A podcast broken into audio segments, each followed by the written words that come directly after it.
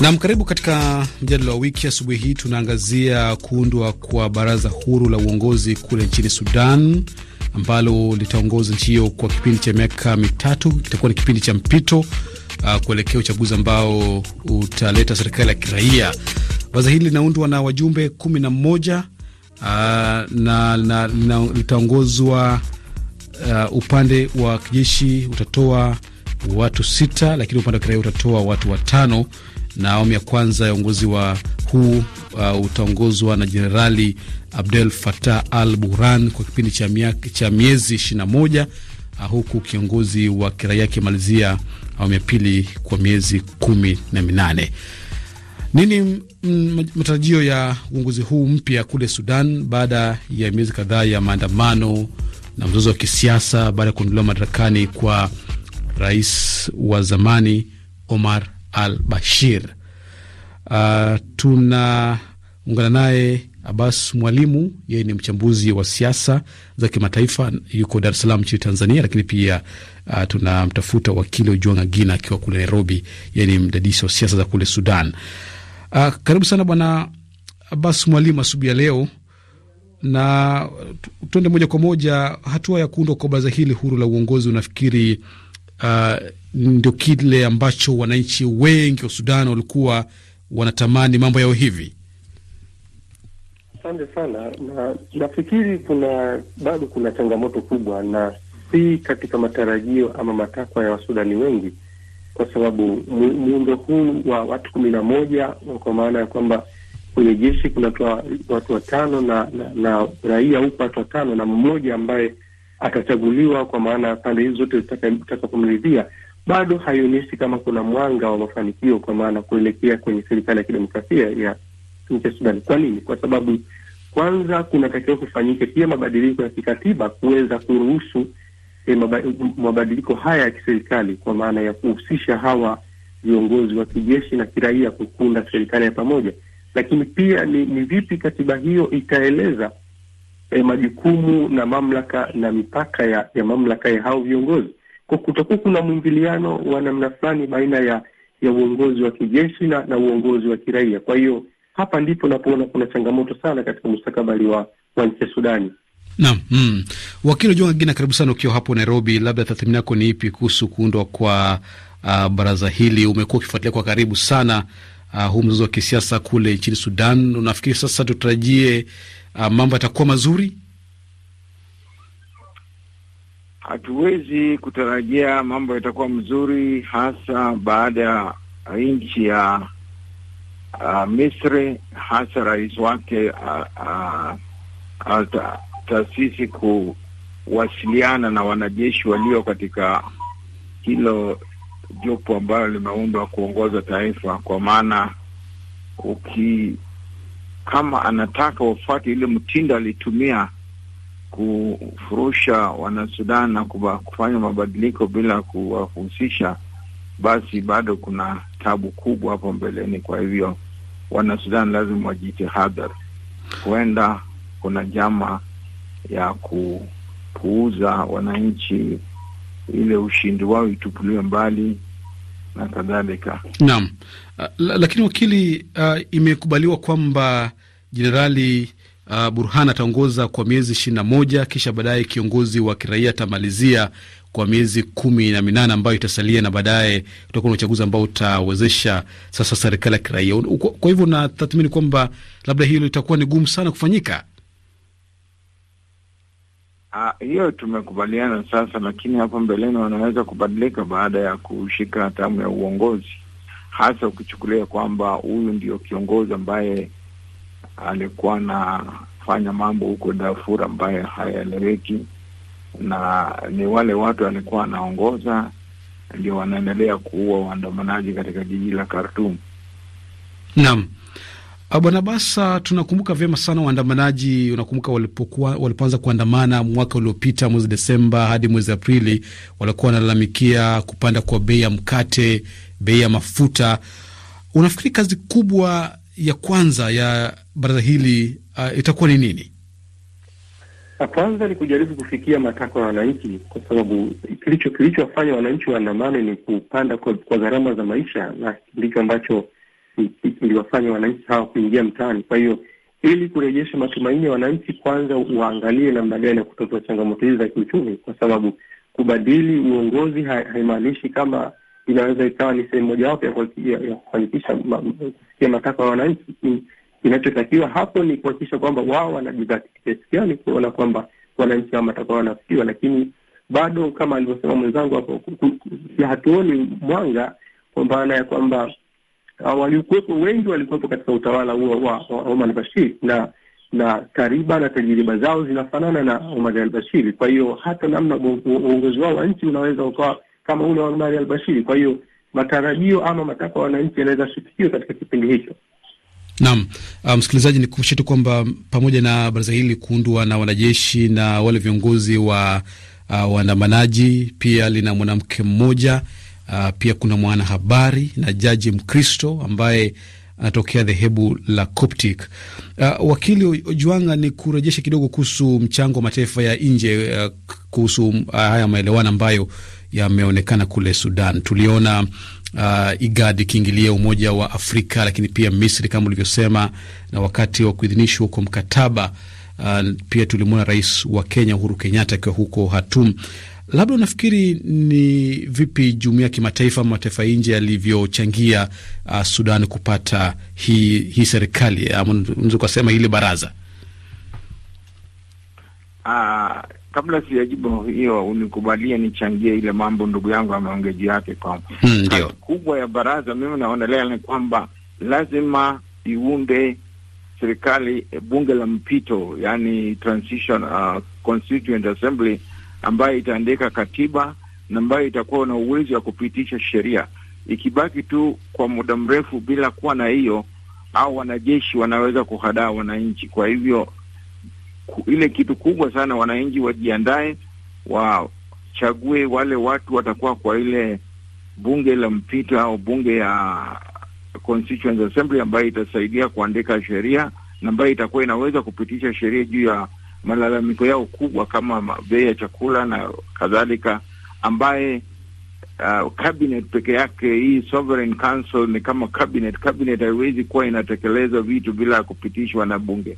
Kwa hivyo jukumu kubwa ni waunde bunge. Hii bunge itawasaidia kama hii watu wataanza kubadilika baadaye. Nikikujia swali lako la chango la nchi za nje, nchi za nje mchango yao inaonekana haikuwa inaegemea sana wakati wa upande wa upinzani, kwa maana mpaka wa sasa hakuna nchi hata moja ambayo imealika wana, wana upinzani kwenda huko kukuwa na, na uh, mazungumzo nao. Misri iliita wanajeshi.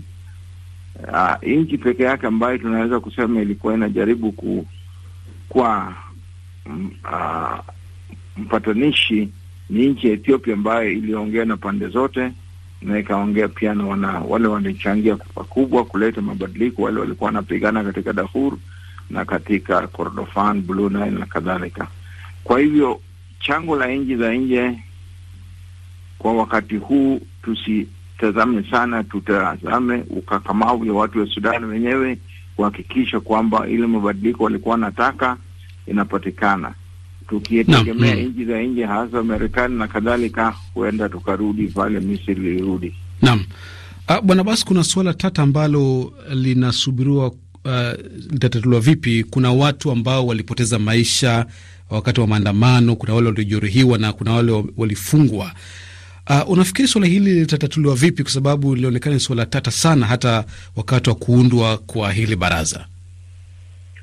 Ni swala ambalo litaendelea kuwa tata kwa sababu hawa waliokuwemo katika serikali hiyo na hasa viongozi wa kijeshi ndio ambao kwa namna moja ama nyingine walihusika kutoa amri za za eh, wale waandamanaji kudhibitiwa katika namna ile na hatimaye kusababisha vifo vyao. Kwa hiyo kutakuwa kuna utata sana namna gani ya kuliendea jambo hili. Nafikiri kuna haja sasa kwa kwa, kwa nafikiri kwa kwa taasisi hizi za kiraia kuweka msukumo zaidi kuhakikisha kwamba serikali ina, inaunda tume huru ya uchunguzi ili kuweza kuchunguza swala hili, lakini si serikali yenyewe iachiwe iweze kuliendea swala hili, kwa sababu itaendelea kufunikwa kama ambavyo tumeona masuala mengine yamekuwa yakifunikwa katika nchi nyingi za Afrika. Kwa hiyo nafikiri kuna haja sasa ya kuwepo kwa tume huru ama ikiwezekana hata ya kimataifa kuweza kuchunguza yaliyojiri kipindi kile cha waandamanaji wale wa, wa, wa na hatimaye kuuawa. Sasa nafikiri hapo ndipo tunaweza tukapata e, utatuzi sahihi wa swala hili. Naam.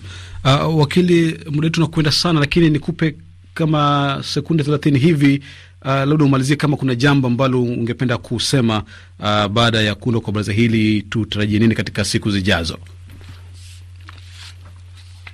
Katika siku zijazo, Wanasudan lazima wawe macho, wawe chonjo kuhakikisha kwamba uh, tasi, hii taasisi ambayo imeundwa haitabadilika na kusaliti ile ubadilishaji ile walitaka nchini mwao. Mbali na hayo, lazima wahakikishe kwamba wamechagua bunge la mpito ambayo itakuwa na uwezo wa kupitisha sheria na itakuwa na uwezo kutoa wale walihusika na mauaji, wale wako katika jopo hilo kama mkubwa wake Burhan na wengine. Hayo tu. Naam. Uh, Bwana Bas, unamalizia vipi? Mm, mimi nafikiri Wasudani sasa, licha ya katiba, waunde tume ya pamoja ya maridhiano ambayo itaweza pia kutambua nini hasa kilijili katika miaka yote ya, ya matatizo ya Sudani na hatimaye kuweza kupata amani ya kudumu katika nchi yao. Na bila shaka tutaona iwapo uh, yote hayo ambayo umeyasema yatatekelezwa katika siku zijazo, bila shaka baada ya kuundwa kwa baraza huru ambalo litaongoza kwa kipindi cha mpito miaka mitatu kule uh, nchini Sudan. Uh, linaundwa na wajumbe kumi na moja, sita kutoka upande wa kijeshi na watano kutoka upande wa kiraia. Nawashukuru sana wageni wetu asubuhi ya leo. Uh, wakili Ojuang Agina, yeye ni mchambuzi um, wa siasa za kimataifa, lakini pia mtaalamu mtaalamu wa siasa za Sudan. Amekuwa akizungumza nasi akiwa Nairobi uh, kule nchini Kenya, lakini pia Abbas Mwalimu, mchambuzi wa siasa za kimataifa akiwa Dar es Salaam nchini Tanzania. Wote nawashukuru sana asubuhi ya leo. Asante sana kwa kutualika. Naam, bila shaka. Na msikilizaji, kufikia hapo tunafika mwisho wa matangazo ya asubuhi kutoka hapa Radio France International, idhaa ya Kiswahili. Fundi mitambo asubuhi hii ni Stilu Sande, msimamizi wa matangazo haya ni Emmanuel Makundi. Tumekuwa naye pia Ruben Lukumbuka. Mimi ni Victor Abuso na kutakia asubuhi njema. Kwa heri kutoka hapa Dar es Salaam.